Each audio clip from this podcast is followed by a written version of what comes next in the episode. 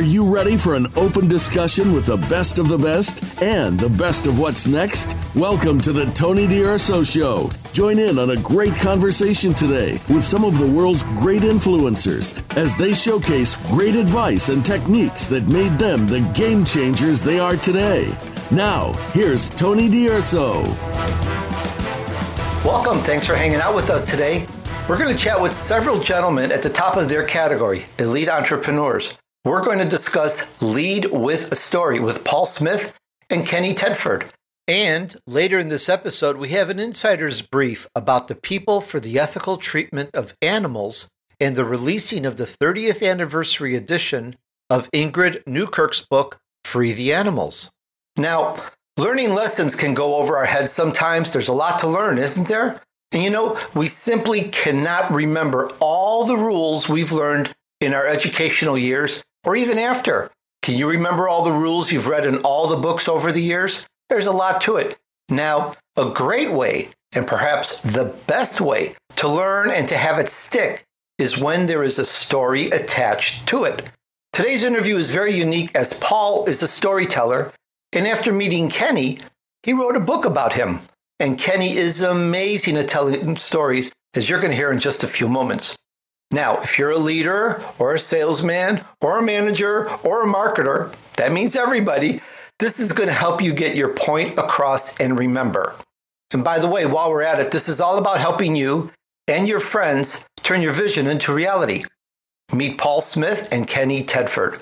Paul has written a number of books on storytelling to help managers, leaders, and salespeople. And Kenny is an amazing storyteller and has some great life lessons worth repeating. And for those listening on audio, the subtitle on one of the books about Kenny describes him in this way. It says, Life Through the Eyes of a Child, Trapped in a Partially Blind and Deaf Man's Body. I'm going to let them tell you more about it. Let's bring them on. Hi, Paul and Kenny. Welcome to the Tony D'Urso Show. Hello. How you doing? Hey, Tony. Thanks for having us on. It's such a pleasure to have you. I'm really looking forward to discussing Lead with the Story and all the nuances that go with it. There's a lot to learn here, as I've just said in the little intro.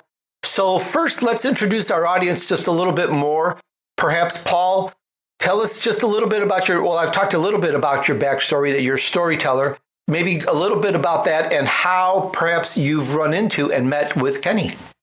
Yeah, thanks. So I, I spent most of my career in, in pretty typical corporate career type jobs, uh, a couple of years at Accenture and twenty years at the Procter and Gamble company in various levels of, of management.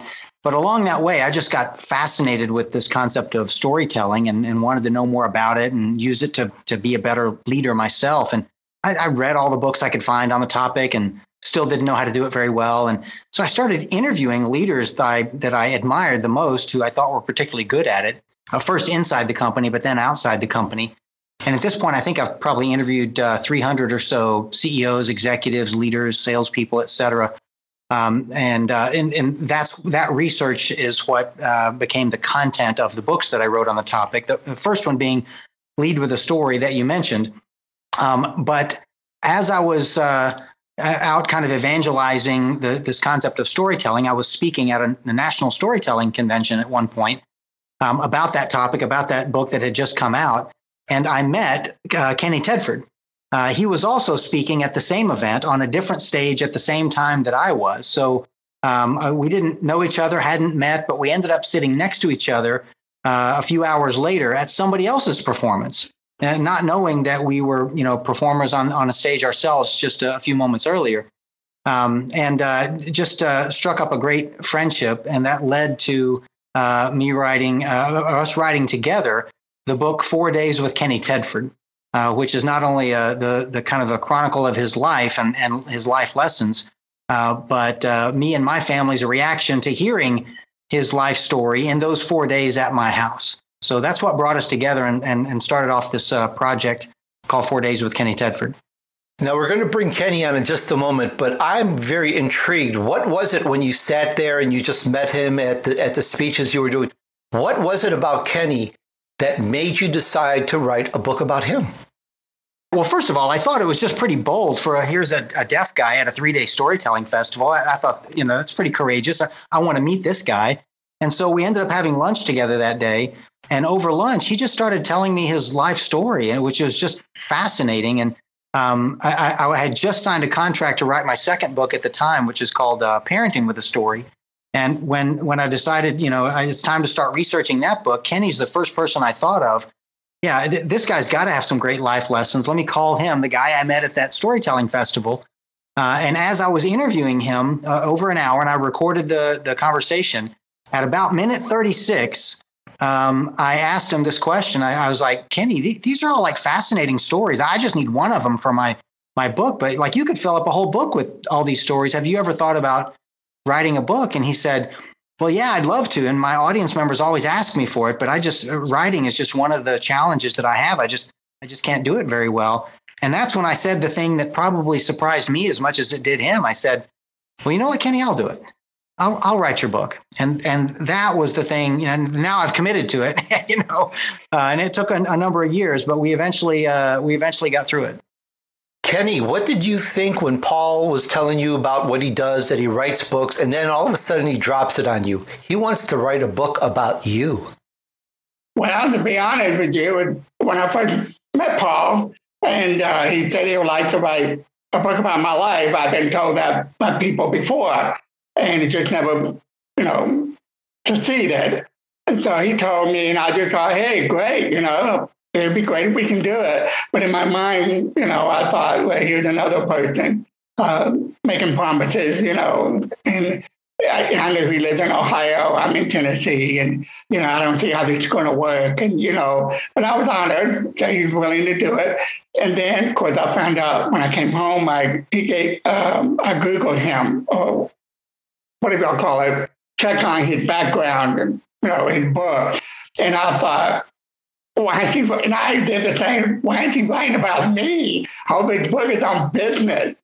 Then it hit me about what I do when I go speaking in the past before I ever met Paul. I do a lot of conventions, you know, doctors and nurses and businesses. I talk about the population out there, the disability, like what I call my group of people. Um, and I was a job coach for twenty-some years for people with disability, and helped a lot of business to look in that area uh, of a population that nobody seems to market. And so um, Paul and I kept talking back and forth, FaceTime, because at that time I never heard of Zoom. And um, before you knew it, I was in his house uh, and spent four days with his family. So it was it was a dream come true. I can imagine the excitement. And while the book was happening, while it was being written, did you have any aspirations of what you felt that people would get out of the book and how it would help them? Yeah, that, all my life, I, even my parents before they passed away, um, I've been told by teachers and even strangers at Walmart, you know, restaurant manager, uh, waitress. Um, I got a big voice because I'm deaf and I talk loud. That's when I get excited. Um, so there would be people sitting behind me at the restaurant, come around and just say, like, can I have a, I love that story about you? Oh my gosh. I'm like, and then she'll leave. I, get a, I gave her a hug and I looked at my friends at the table and I said, why do people keep doing that to me? It's embarrassing. She goes, because you're hilarious. That story you told, she needed to hear that. So I, I realized, um, growing up, I've been wanting to do a book for thirty-five years. I mean, I was already doing performance at conventions, big conventions, you know, as a performer, uh, motivational speaker. And, um, but nothing, you know, a book never came out of it. It was just me doing it, did my thing, and had a war. I mean, I loved it. I loved traveling. So I'll come home and, you know, go back to my regular eight to five job as a job coach and, and working with people. And I became a director for six years with the governor. And so that was a beautiful job and never dreamed that would ever happen. And then because of that, and then I got a master in storytelling in Johnson City. And so because of the master program, I went to this conference uh, to be a keynote speaker, telling my cancer story. And then just, I just, as a faithful man, God brought it to, to happen. And I met Paul, he sat next to me and we got to know each other. That's amazing, Kenny. And for our audience, we're going to get into some of Kenny's stories in just a moment. Just a few more questions to kind of set the stage, and then we're going to go into a little bit of storytelling so that you can see a little bit more of what we're talking about. One of the things I'd like to know, Paul, is how long did it take to write this story? And there has to be some challenges. I mean, first of all, you both live quite a distance away from each other. And, it's, and to me, I think it's a very unique, different book. Maybe there's a few questions there. Can you kind of take it from there and tell us about it? Yeah, well, it was, unfortunately, it was several years in the making because, yeah, there were more difficulties than you would have, you know, normally. No, normally, when I interview people, I just, you know, I just call them on the phone and uh, have a conversation. Well, you, you can't do that when you're interviewing a deaf person. Um, and back then, the technology, you know, wasn't as quite as good as, you know, we're using right now. And so um, we we tried as best we could to have uh, in-person interviews. So that those first four days he spent at my house was certainly the the uh, a large part of the interviews, but that wasn't enough. Um, we had uh, you know, maybe uh, a half a dozen or more, uh, probably more different uh, times where we would where, where I would interview him. And so sometimes I would drive to Tennessee, and sometimes he would come here, and sometimes we'd meet in the middle. And there were times there where he was visiting a friend of his in um, in Baltimore, and I would fly and meet them there. And, you know, we stayed at uh, at, at his house for a couple of days. So th- there were multiple times where I interviewed him over the course of several years. Um, but then there was all the typical challenges of, you know, finding a publisher. I mean, this, you know, this wasn't a typical book, and certainly wasn't the kind of book that I typically write. So, you know, my my publisher at the time was the American Management Association, which now which now is part of HarperCollins. You know, th- this is just not the kind of book that's in their wheelhouse, so they had no interest in it. And so it took me a, you know, a lot longer than usual to find an agent and find a publisher. And so uh, it, it definitely took longer than I thought. Plus, I had other commitments, you know, with other books I, w- I was writing. Uh, but it eventually all all came together. Um, and I appreciate Kenny's uh, patience and all that. We finally finally got it across the finish line. Unfortunately, literally right as the COVID pandemic hit, we we literally the book launched. Um, and then we went out on book tour in March of twenty twenty. So if you remember, that literally was right before everything stopped. And I think we had a five or six state, um, set in nine or ten city uh, book tour through the South, and uh, just finished in Dallas, Texas, I think, or uh, Little Rock, and then uh, back to Cincinnati. And um, a week later, everything got shut down. So we just got the book tour done, and then unfortunately, kind of everything came to a came to a halt. That is quite an amazing story. Just in time. This is the Tony D'Urso Show, where you can learn from the wisdom and success of others to help you move on your vision path. Just ahead, the chat continues about Lead with a Story with Paul Smith and Kenny Tedford. But first, it's time for us to take a short break. See you back here in just a moment.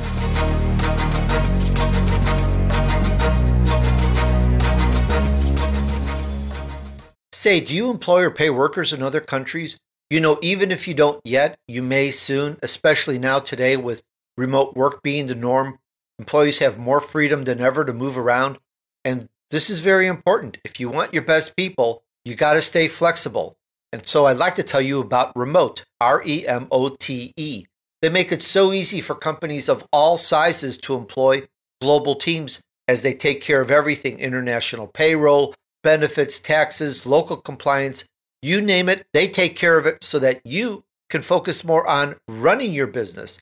Remote helps you onboard full-time employees or contractors in countries all over the world in just minutes, and their platform is so easy to use, and you get access to everything they offer, from payroll to compliance to benefits management and so forth, for just one low rate. There's no hidden fees. There's no surprises ever. Just the best global employment solution in the business. And best of all, you get an even bigger discount. You can get your first employee free for twelve months and two months free for any additional employees onboarded during their first year.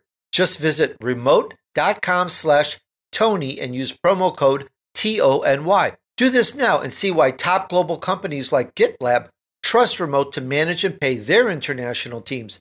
So whether you want to hire one person or a hundred, Remote makes it so easy. Visit remote.com slash T O N Y and use promo code T O N Y to get started. That's R-E-M-O-T-E dot com slash T O N Y, promo code Tony. Visit them today and get started.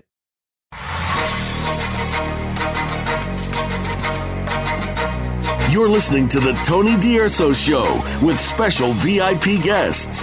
Now, back to Tony and his guest. All right, we're back on The Tony D'Urso Show, where you can learn from the wisdom and success of others to help you move on your vision path. Today's show is about Lead with a Story with Paul Smith and Kenny Tedford. And please check out my Elite Entrepreneur interviews on Apple Podcasts, or you can find everything back to day one at tonydurso.com slash podcast. And now, back to the chat with Paul and Kenny. And as I understand it, Paul, the, the book is, it, it does have, or perhaps grammatically it includes, or it's part of, part of it is about Kenny's life, but there's a lot more to it. And, and I think there were lessons that you got as well as your family in writing the book. Can you tell us a little bit more about that? Yeah. So, you know, I, I, I started this as just an idea to write a third, you know, a biography of Kenny Tedford, you know, this amazing man. Um, and then it was, well, let me write it in first person. You know, I'll just help Kenny, you know, through his own voice. I'll interview him and I'll, I'll write his story, you know, in first person so that it's really Kenny's book. And then in talking with our publisher, uh, we decided to kind of do a little bit of both. And it ended up being a project that's kind of like that book, uh, Tuesdays with Maury, if you'll remember that. I think they made that into a movie, but it, basically it was, it became a memoir of the time that Kenny and I spent together interviewing him. So it was, it's written in my voice and his voice. It's me asking questions like you're asking us questions now, and then me writing the answers that he's giving me, telling me the stories of his life. But imagine that my wife and kids are like over my shoulder, like, you know, these little puppy dogs, just, you know, listening to these stories, just mesmerized, you know, while I'm like madly typing away and trying to record everything. You know, my wife and kids are listening to these stories. And so the, the book became, um, you know, not just Kenny's stories, but our, me and my wife and kids reflecting on what he's telling us and the impact that it's having on us, you know, me as a husband, as a father, you know, my wife as a, you know, a, as a wife and a mother, and, you know, how it's impacting our kids. And so it kind of goes back and forth between me asking a question and Kenny telling one of his life stories, and then the rest of us trying to figure out the life lessons that we can draw from that. So we try to summarize, you know, some of those lessons at the end, but But mostly you just go through Kenny's life and just and just learn from the wisdom of it all. We're talking about Lead with a Story with Paul Smith and Kenny Tedford. And you can find more of the books. You can find out the books that we're talking about. You can find out more about Paul and Kenny at lead with a story dot com. That's L E A D W I T H, the letter A, S T O R Y, lead with a story dot com. Kenny, I want to get into some storytelling here. Can you tell us about the day you were born? Well, that was interesting. Um, that's how life began. I was, my parents were visiting my father's sister, which is my aunt. Uh, I was raised in Dallas, but at this time, uh, they were on vacation visiting his sister and Jesse and Memphis. And somehow my mother was already... Um, seven months pregnant, and that was with me. And for some reason, she fell on a flight of steps on the front porch, I believe. And uh, I can't say it right, but the biblical cord, whatever you call it, went around my neck and strangled me. And I had lots of oxygen. She went into a lot of pain, and they rushed her to the hospital. And they had to do that, you know, cut her belly open, whatever that is, and, you know, and pull me out. Uh, I was in an incubator. I was born two months early. But I was born with lack of oxygen, so I had brain damage, uh, legally blind in my left eye, paralysis on my whole left side of my body. I can feel, but not very much. And sometimes I see it that a blessing when my girlfriend gets mad at my church. She slapped me on the right side, not the left side. I mean, slapped me on the left side, not on the right side. And then when Papa uh, gave me a whipping, you know, pop on the butt, I turned my butt around to the left side. Daddy goes, no, no, no, no, no, no, no. I know we are, we don't have feelings. So he'll give, and I get the whipping. And um, so, uh, again, I grew up with, uh, I'm legally deaf. When I was born, I was totally deaf, my left ear, hardly hearing in my right ear. And then my mother, like I said, I was the seventh child. She had nine children. And um, I was the only one born with a disability. And so after a few months later, we went, you know, went back home. My father worked for the railroad. We took the train Back in those days, it was so much fun riding the train. We rode the train from Memphis back to Dallas. And Dallas was a very famous hub at the time for the railroad. And uh, so that's where I was raised and, um, at that time. And then when I was eight, uh, around Christmas, my father died. I had a massive heart attack a week before Christmas. And then five months later, my mother died. Um, and then we went to live with my aunt that I mentioned earlier, my father's sister. So we left Dallas and went to live with them. And so it was a it was an amazing journey. Um, it, it was too much. A lot of it there was innocent because I didn't understand the language of being down. The family didn't really speak to me much. And I did not know how to read lip at that time. And nobody really looked at me, you know, and um, directly, you know. And so that, that was basically what my life was like. It was just alone. But I wasn't lonely. I was blessed with love. My my father, I mean, if, if you buy the book, there's so many stories in there about my father and then some story about my mom. But I give credit a great deal to my father for toughing me up. And, and he even told me when I was little, before he died, that I would be bullied and made fun of. Because at that time, I was labor retarded. And that's just, I was born in the very early fifties. And that's just the way it is. We're down for hard of hand. You speak funny. Uh, you're labor retarded and uh, mentally challenged class, but back then it was called retarded. So my first two years in school, in public school with other kids, I was labor retarded. But there's some really amazing stories, humor, uh, how all that came about. But I don't think that really affected me for many years. Kenny, I've interviewed a lot of people. I've run into a lot of stories about adversity, being bankrupt, living on the streets, coming back. Your story is amazing with what you've had to deal with. And for my audience, I'd like them to, I'd like you to pay particular attention to this question. As I understand it, Kenny was told he would never finish the third grade. You've just heard some of the adversities that he had to deal with in, in growing up and living with, with this, I guess we call it a disability, if that's the protocol and okay to say that there are these disabilities. And yet you ended up with a master's degree? Yes, yes. I never, that was never part of my plan. Uh, I, I never even thought I ever, again, I didn't think I was going to pass the third grade because I was told directly by the teachers and the principals. Um, that I've never passed the third grade. I would like to share one thing that stayed with me to this day, and it will all to the end of my time.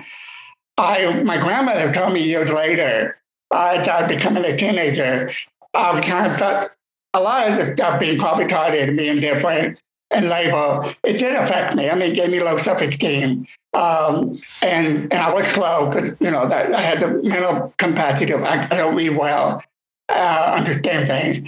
But um, uh, my grandmother told me the story when you asked me about when I was born. I love the story myself, but I, back then the men, family were not allowed to go into the to the mother's when she was having the babies. Nobody's really allowed in there at that time. And my father would be in the waiting room, and everybody would be passing out cigars. And, and I never understood that as a kid. Because what if you don't smoke a cigar? What do they give you? A cigarette or what? A pipe? What? And so my grandmother, that's her son, my father, mother. And she had shared with me because I thought, I told her one time I felt ashamed because they had me, you know, a, a disabled son. And my grandma, you know, to, to, to talk like that, you know, let me tell you what your father did. And so the doctor, you know, the doctor will come in or and say, I'm proud to tell you you have a five pound baby boy, baby girl. And everybody, oh, and all the men start hugging each other, you know, passing out cigars. But the doctor came in, and my parent, my father was in the waiting room, and he came up to my father was really sad. That's where it all began. The words we say are very powerful. It's like a blade, you, you know, you can destroy a person's life with a word. But the doctor came in really sad, and he looked at my father and said, I'm sorry to tell you, but you have a retarded baby boy. Uh, he's going to have a lot of mental, he's born with brain damage, and he has other health issues. And my father just looked directly at me, and he got a little closer to the doctor. And he goes, say that again? And he goes, you have a beautiful baby boy. Uh, you know, he's going to be fine. Well, we're going to deal with the problems later. It's nice to meet you, Mister Tedford. And then he just left. And then my father passed out cigars. So that's how my dad was. He never looked down on me ever once. I don't, you know, on my time while he was on earth. I love it. Very fascinating, uh, Kenny story. And I can't wait to get back to some more of those. Those are quite something, full of adversity and just making things happen. And Paul, what I'd like to ask you about is, in the book, the last chapter, as I understand it, it has some lessons that have been learned. We've talked a little bit about this, and I'd like to ask if you can share some of those lessons with us. Yeah, so, I mean, for example, um, we, we have a, a set of life lessons for, for everybody, uh, but there are also some lessons there for people in the business world. Uh, and since it sounds like that's who your audience is, maybe I would I would focus on that a little bit. Um, but that probably these could be used for, for anybody. Uh, for example, one of the things that we learned, my wife and I learned when Kenny was uh, was visiting us, is that we all have disabilities of some kind, uh, all of us. Uh, and, and Kenny's visit really made that obvious to us. And so it, it made other people's disabilities um, less disabling, I guess I would say. I, I mean, in fact, so when Kenny was planning, when we were planning the trip, I know that my, my wife was a little concerned about him coming to our house and spending four days because she was worried that she wouldn't be able to make him comfortable in our home because she wasn't familiar with all of his challenges. And, um, you know, well, you know, he can't hear very well and he can't maybe speak very well and he has trouble moving around and will he be able to get up and down the stairs? And she was just very worried that she wouldn't be able to make him comfortable in our home. And then after four days, she she said to me, you know, I was all worried about Kenny's disabilities, but it turns out Kenny wasn't worried about Kenny's disabilities. He lives with them every day and gets along just fine. So then she said, so now I've stopped worrying about them. And so, I, you know, every, everything is fine. This is the Tony D'Urso Show, where you can learn from the wisdom and success of others to help you move on your vision path. Just ahead, the chat continues about Lead with a Story with Paul Smith and Kenny Tedford. But first, it's time for us to take a short break. See you back here in just a moment.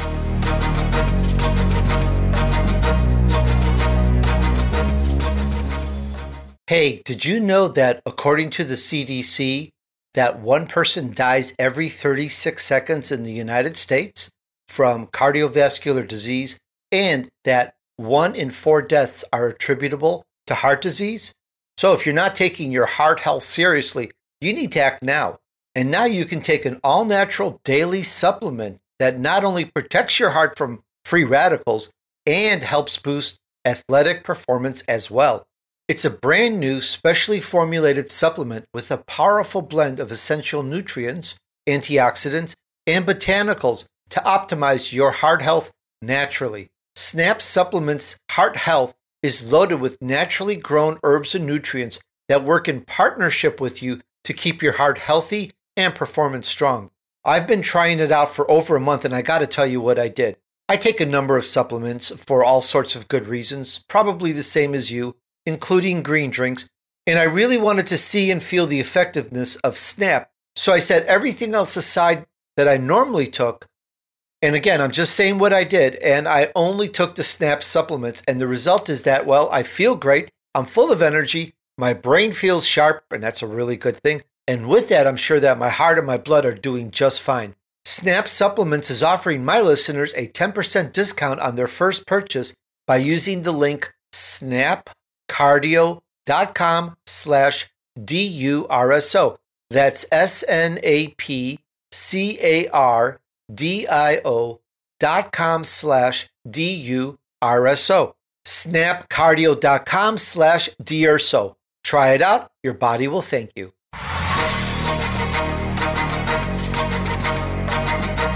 You're listening to the Tony D'Urso Show with special V I P guests. Now, back to Tony and his guest.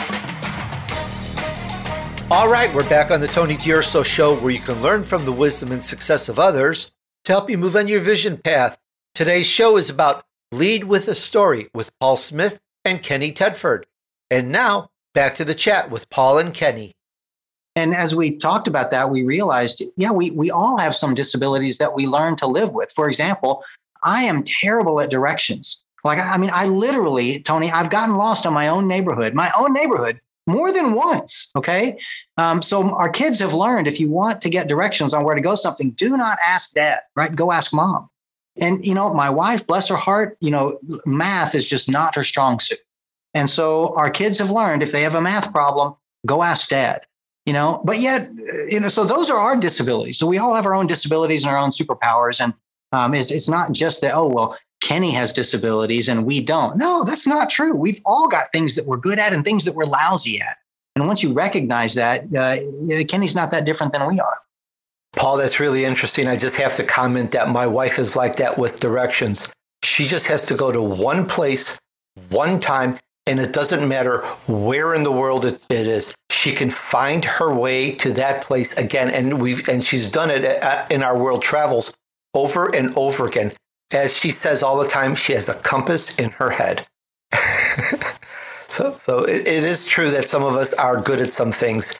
And uh, t- totally get it. Totally get it. Me, I can guess a number immediately and always be very accurate no matter what, what the equation is. It's just absolutely amazing I can do that.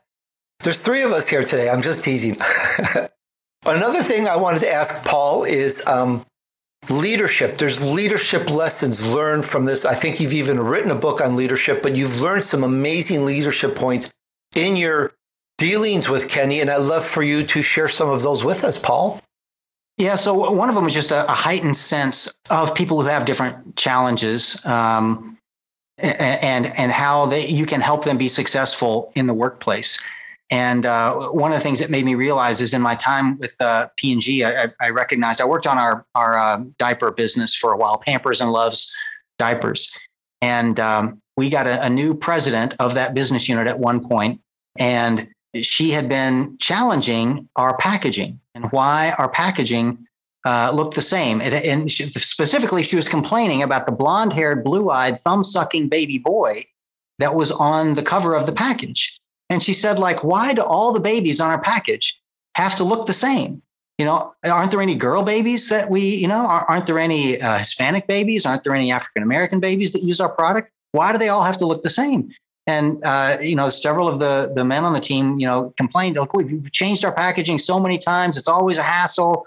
You know, it's just fine. And she finally just yelled at them. It's like, you know, why do all these babies have to look like you, Bob? You know, and and it finally got through to everybody that, uh, yeah, we we need to be more reflective of all of our consumers. And it took somebody to kind of shake us a little bit. And it didn't hurt that it was the boss, you know, but um It it uh, it kind of shook us out of that. And just spending time with Kenny shakes me out of a lot of those things that are on autopilot that I hadn't thought of before. Um, and uh, and I, I think some of those kind of ideas will come to you as you go through the book. You'll you'll you'll be shaken out of your autopilot. I like that a lot, and I encourage everyone to check out the book. There's there are gems in these books, and that will help you in your business. They'll help you in your your enterprise that you're building and everything. Kenny, I want to ask you a question along the same lines of leadership. I want to ask you for some, for some stories, but I'd love to know, have you learned, or maybe that's not the right way to say it, what have you learned in the way of leadership from your association with Paul and writing and writing the book? To keep looking straight ahead. I mean, plan ahead. But at the same time, don't let other little things turn you into another direction. Because you keep going in different directions, you know, you're going to get dizzy. Uh, so I've learned that a lot from Paul, uh, being, you know, really direct and being me. Um, as a leader, in the, you know, I always try to set an example. I don't care if, if a person five years old, uh, if somebody is twelve years old, eighteen, twenty-five, thirty, all the way up to eighty, ninety. Um, I always be me. I'm not just going to be Kenny. And um, I don't know who else to be. So in leadership, if you have faith in other people, you believe in yourself, and then they have ideas, you listen, as people have done with me. And so I try to inspire other people because I have been put down more than I want to imagine. Uh, so... All the time I've been called names, you know, worthless and never going to make past the third grade. I still believe in me, though. Um, I, I had to learn the different meaning of what people were talking to me. But most all my life that I can even remember when I was six or seven, when I talk or tell a story of something, even talking about my mama making breakfast, everybody around me, strangers in my own family, even classmates, would just laugh. They'd just be laughing. Oh my God, that's so funny, Kenny. You need to be a comedian. And I'm like, you know, I never understood if it's, I'm, I got two worlds in my front of me. One is I'm retarded, no good, worthless. You're never going to pass the third grade. You talk funny. Um, you talk too loud, or your speech is horrible. Um, and then they'll turn around and say, you need to be a comedian. You need to tell stories. And I really thought most of my, most of my life, I thought, there's no way. I mean, how can a guy like me, you know, that's not very smart and uh, has a speech problem and uh, came here, um, I'm slow at learning words. But, you know, even I fooled myself and found out every time I look in the mirror, I'm me. And I have been taught by different groups, teachers, counselors, even psychiatrists. I've dealt with depression, low self-esteem. And I've taught counselors, psychiatrists. I'm not ashamed of it. Um, mental health is a very personal thing with everybody. You know, I think you may know more about my mental illness because that's my, my icon is per se. I don't know what y'all say, personality, whatever. Like Paul was with me, you know, God be with Paul. He spent ten days in the car. I spent days with him in an electric car. And so I mean, I was learning that we were no different. When I first met Paul, he wanted to do the book. I thought, this guy is a big shot. I mean, he got four books out there. He worked for Procter and Gamble, vice president. I don't know what I think. It was his title. I don't know. But he was a big dog, you know, and he's going to go write a book about this little guy. So uh, it, it was beautiful. I mean, great, friend, uh, great friendship came out of this. And uh, so I've been blessed. And, and so um, I hope I answered your question. Um, but that's what I see as leadership, is to be open-minded, because people meet other people. I, was, I went to Gallaudet University to learn sign language. I love signing. I, I'll be honest, I, be, I like signing. Um, so like what we're doing now, I have headphones on, and I'm doing my best to read your lips. Uh, I hear you talking, but if I take off my headphones and you talk, you know, I, I got to do better. I got to get really close to the screen. And so um, every deaf person or is an individual. Every disability person is an individual. We're not all the same.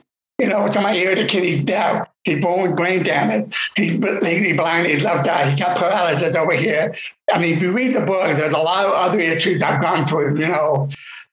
And before you meet me, you already make a decision. Oh, my God. Like Paul. I mean, no offense, but Paul, his family, his wife, he's not the only one. Even today, I'm almost seventy years old in a year. And I still, people will be like, oh my God, can you come over for dinner? How do we communicate? You know, I don't know how to sign. You know, do I make sure we have enough pad and pencils at the table? And I'm like, why? Get to know Kenny. Come on, get to know me first. But the fear that everybody's learning from the world, and that's what Paul, to a lot of people that growing up, you know, oh my God, don't stare at that handicap. Oops, don't stare at that person that's blind. Oh my God, why are you touching that wheelchair? You know, and so. Um, we are the best educator in the world, people with disabilities, and we're all individual and be treated like an individual. So leadership is taking yourself and just be you, just be you, but still learn. Like now I'm learning how to be a senior citizen. I'm loving it. I mean, I'm, I get to add that to my July, or whatever you call it. You know, now I'm a senior citizen, you know, and so I'm loving it because now people are treating me like an old man. And then when I told somebody two weeks ago, I went to Walmart and the woman wasn't looking at me directly, but she was not saying things to me nice, I'm sure. Like, how are you? Beautiful day. I said, I'm sorry, excuse me, but I have to read lips. You know, I'm deaf. And she just went, oh, oh my God. Oh, I'm so sorry. Oh. And then she came around the counter and said, can I have a hug? put them down? She goes, I insulted you. How? and I, I can't grasp it. I went and gave her a hug. And so my point I'm trying to say is, and what we hear from everybody else, and I tell people, get to meet the person first. Don't judge them. I mean, we're judging other people if we get to meet them. And like Paul was freaking out, I don't know, gets his wife too, you know, going down the steps. Because I love telling the story. And people, uh, first time I saw Paul, people say, hey, how was your visit with Paul? Do y'all do good or right on the book? I said, you know what? And I, at the comedy and humor, I said, you know where Paul and his wife put me in the house? No, in the basement. That's where they kept the dog. You know, uh, so my friend goes, he did. And they see automatically, I got him thinking negative with Paul. But even though I was just playing, and I go, oh, get a life. I said, I chose the basement because you had the recliner down there. I don't like sleeping in bed. And so it was beautiful. So I'm so grateful that Paul and his family, especially his boys, Uh, his youngest boy was, you know, both of them, we really learned a lot, I think. Uh, so that's what I love doing with my book, is that get to know me, get to know you, get to know Paul. And so each one of us has our own gift to give to others, and we all have stories to tell. I absolutely love that. This is the Tony D'Urso Show, where you can learn from the wisdom and success of others to help you move on your vision path. Just ahead, the chat continues about Lead with a Story with Paul Smith and Kenny Tedford. But first, it's time for us to take a short break. See you back here in just a moment.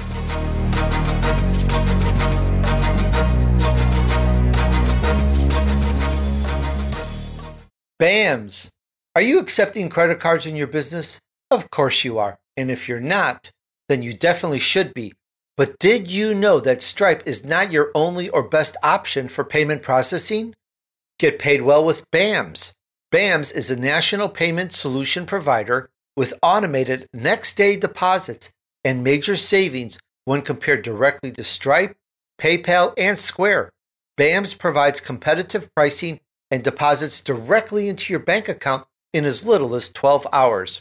Visit B A M S dot com slash paywell for a limited time and get a fifty dollars Visa gift card after completing your rate analysis to see how much you can save. Visit B A M S dot com slash paywell today to start saving. That's B-A-M-S dot com slash P-A-Y-W-E-L-L.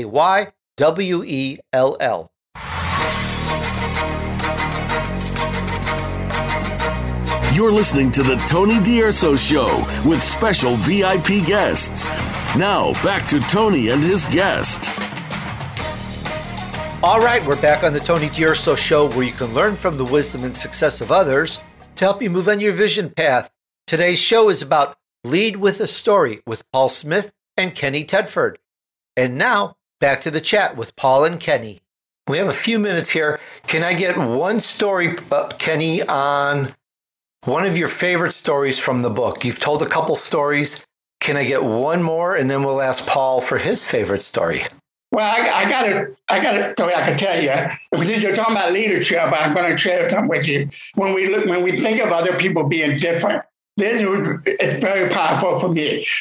Um, I worked for Dolly Parton. I worked for Dollywood as a street character for two years, and it was a part-time job. And the other part-time job, I worked at McDonald's uh, in Pigeon Forge, Tennessee. And I worked at McDonald's in the morning when it opened, six a.m. Um, or five a.m. We had to get, get in early and clean up and get ready, pick, clean up the parking lot. And that was my job. And I was kind of, a, in those days, if you tell people, I don't, I still to this day don't understand it, but in the, it, way many years ago, I was a, I don't know, middle-aged maybe. Um, I love working with Dolly. Oh, Dolly was, she's a doll. I mean, sorry, she's a wonderful woman and a wonderful lady. And um, so I work in the morning from six till uh, noon, had my lunch because it was free, McDonald's. And then I went to work for Dollywood and became a street character. I was a different character every season and, and welcomed mostly people with disability. That was my job, to make people in wheelchairs, those that are blind, go talk to them when they come in. Ignore the hearing people and the normal people. We're normal. We're the best people to have, okay?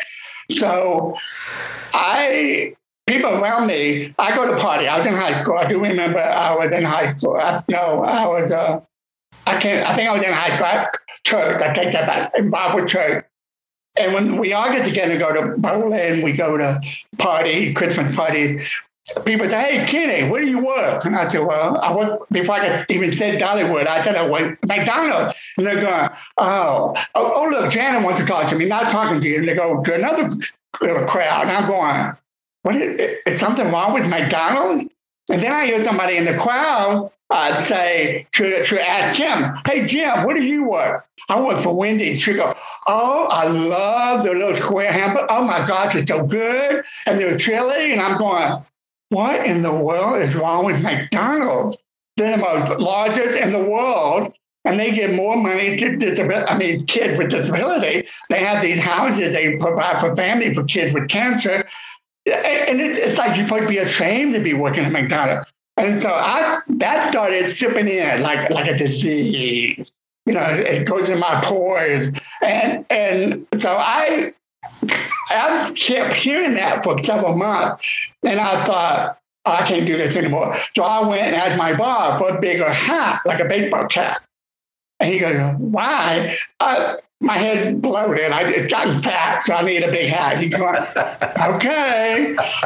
So the real reason I wanted it because I can pull it down and have it throw down here to my eyes. Because friends were still coming to that McDonald's to get hamburgers and stuff before they go to Dollywood. And I didn't want them to know I was working there. Oh. So one day I was cleaning the table, and this black man, African-American, was sitting there, an older man, and it was like he's in his seventies or eighties. And I, I had my head down. I was doing the thing. And then he looked at me. He said, he said can, can I see your eyes? And I went, excuse me? Can you raise your head and pull the cap up? Uh, yeah. He goes, would you mind sitting down? I'd like to have a talk with you. And he, he, just, he knew it. He just said, are you ashamed to work for McDonald's? uh, he goes, you can be open with me. I said, well, yeah. I got friends who are coming through the drive-thru. They might know me. So, you're working. You got a great job. He goes, I tell you what, you have a dollar bill on you? Yeah. Well, I got one too. Let, let's exchange dollar bills. Okay, so he gave me a dollar bill, but I gave him one, and he'll look at it and go, "This is kind of old and dirty, but it's okay." And I'm thinking, well, how, you know, love you too. And I wrote it because my name's John. And I said, well, I'm Kenny. He goes, uh, "Will you mind going up there and get two cups of coffee? But you use your dollar for your coffee, and you use my dollar, you know, take both dollars and buy two cups of coffee." I thought this man was weird. He said, you come back, and I want you to take off the cap. Okay, he said, I have a story to tell. So I came back, gave him the coffee. I had my coffee, and he goes, let me share something with you. Did you get the two coffee, and nobody said anything? Uh-huh. But you had a dirty dollar bill and a beautiful dollar bill, a clean one. That was mine. Okay? So you see, I'm black, you're white, and there's nothing to be ashamed because I am actually the head director of five McDonald's as a janitor, and I'm checking on all the people who work here as custodians. I'm your boss. I, go, I, I said, I go get that little cap. I get the little one, you know, really small. He goes, you should never be ashamed where you work, who you are. He said, you're a pretty funny guy. I heard about you. I hear you work for Dollywood. Oh, uh, yeah, I'm a teacher. And we just got to talking. And then but the ball came out, and he saw the back of the guy that was, you know, that was African-American. And he came over to me and said, can you be here for thirty minutes? Uh, I pointed to the black, the African-American guy, and he goes, oh, my God. Oh, I didn't know that was you, John. Oh, my God. I'm sorry. I'm sorry. And he walked away. He goes, isn't that neat about the power I have over white people? I go, shut up. So it became really a, a, I loved it. So I got up. He got up and gave me the leave.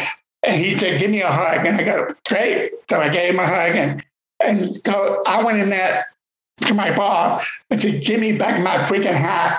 And I made it smaller. In the back, you can move it, you know. So I made it really small. And I saw some friends later that afternoon coming in, go, hey, y'all, how you doing? I hope to see you at church. And they're all going, you work here? Yes, I love it.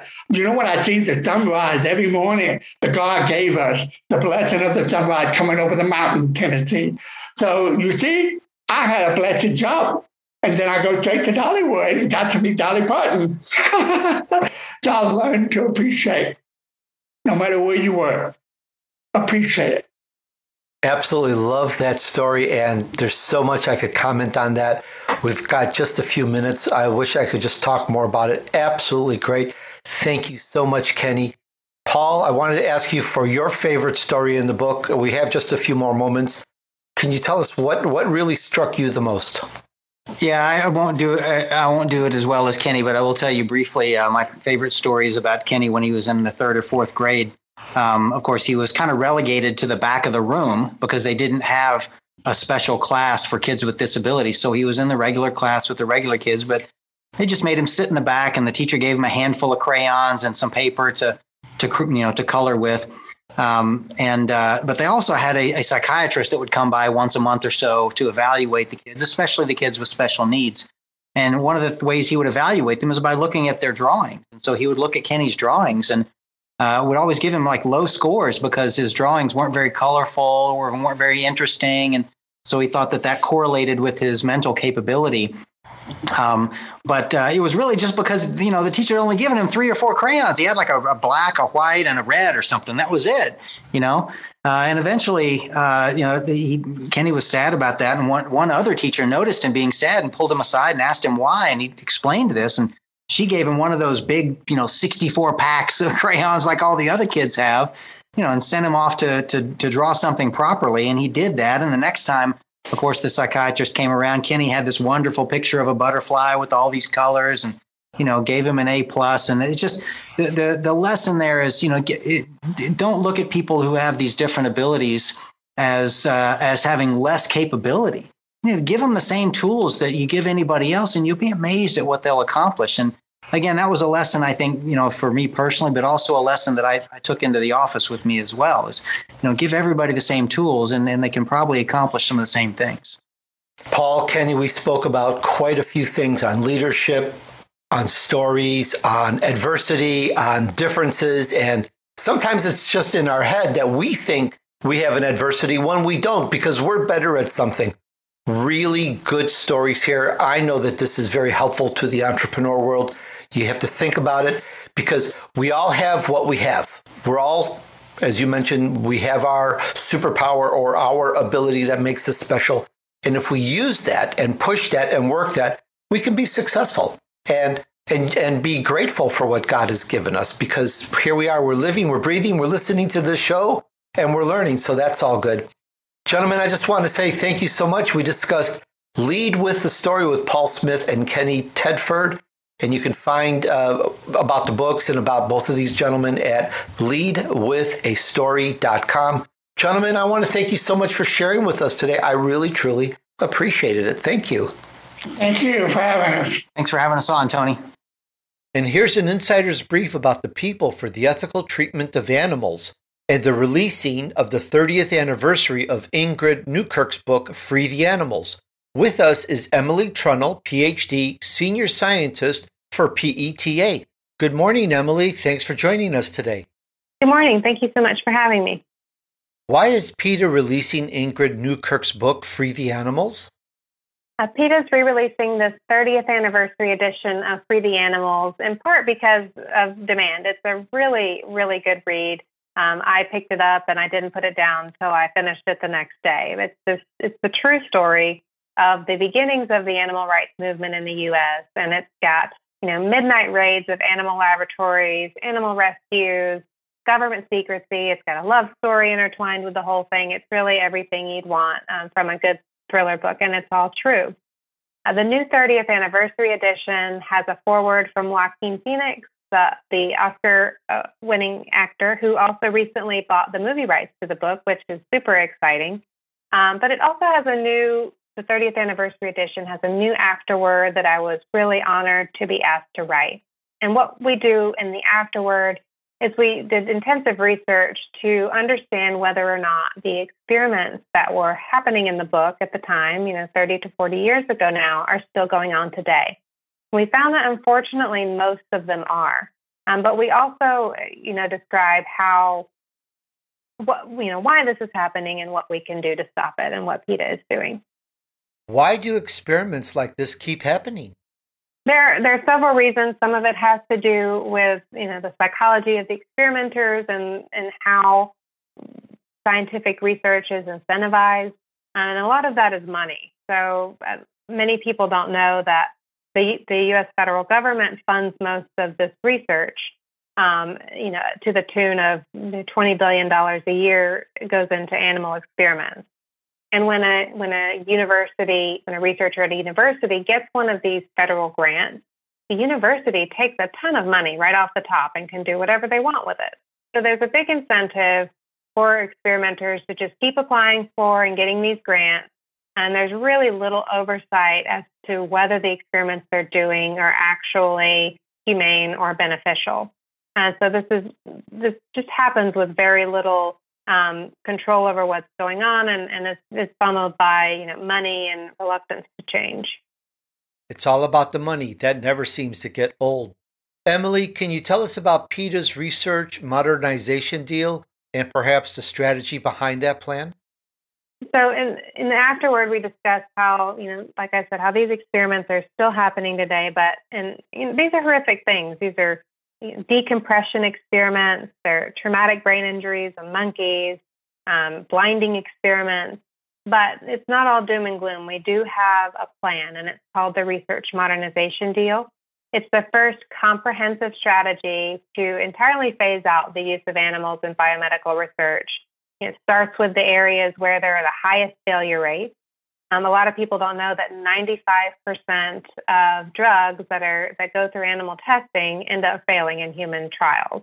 So we need something that, that has a better success rate than ninety-five percent. Um, the Research Modernization Deal is endorsed by the National Medical Association and the National Hispanic Medical Association. So it, it's a physician-backed plan to, to make sure that in another thirty years, we're not still having this conversation. That's really good to know. How will the Research Modernization Deal benefit animals and improve the current research? The Research Modernization Deal will, you know, first eliminate those experiments where there's the greatest harm to animals and the the, the smallest benefit to humans. And, that, and that's a lot of this testing. Um, and it, it benefits humans because, like I said, ninety-five percent of the time these tests are failing anyway. And we could really be using more modern methods that are based in human biology instead of, you know, mouse or monkey or dog biology that will have a far better chance of predicting, you know, what, what will work for us and help physicians be able to better treat patients, and, and patients can get, you know, get better quicker.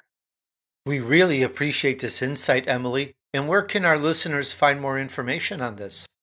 Listeners can visit PETA dot org to get more information about the thirtieth anniversary edition of Free the Animals and to learn more about PETA's Research Modernization Deal. Hey, thanks for hanging out with me while I featured several elite entrepreneurs who took their vision to reality. We talked about Lead with a Story with Paul Smith and Kenny Tedford. And just for clarification, the book that Paul wrote for Kenny and with Kenny is called Four Days with Kenny Tedford.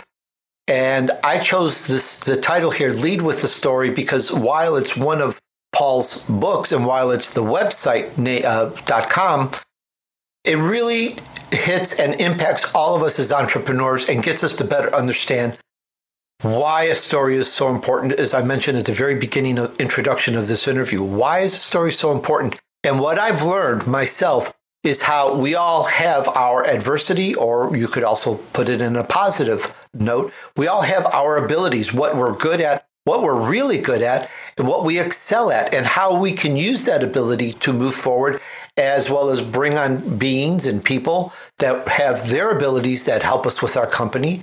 And there's no such thing really as an adversity. Kenny Tedford, look at him. He's got a degree. This is amazing. He's made it. He's successful. He didn't sit back there on the couch and just say, oh, woe is me. He got up and he did something. He moved, he activated, he he excelled, he pushed, he persevered.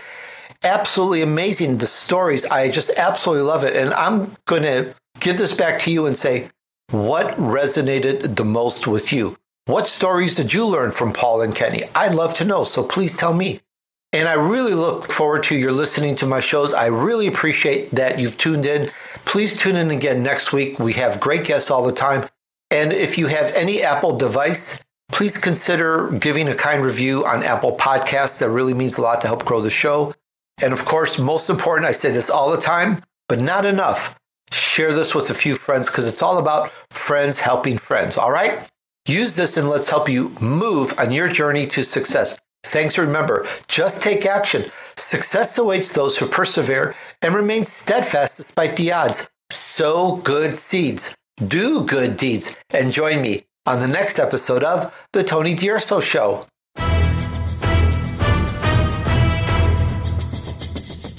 We hope you've enjoyed this week's edition of The Tony D'Urso Show with his key influencers. Be sure to tune in again next Friday at five p.m. Eastern Time, two p.m. Pacific Time on the Voice America Influencers Channel.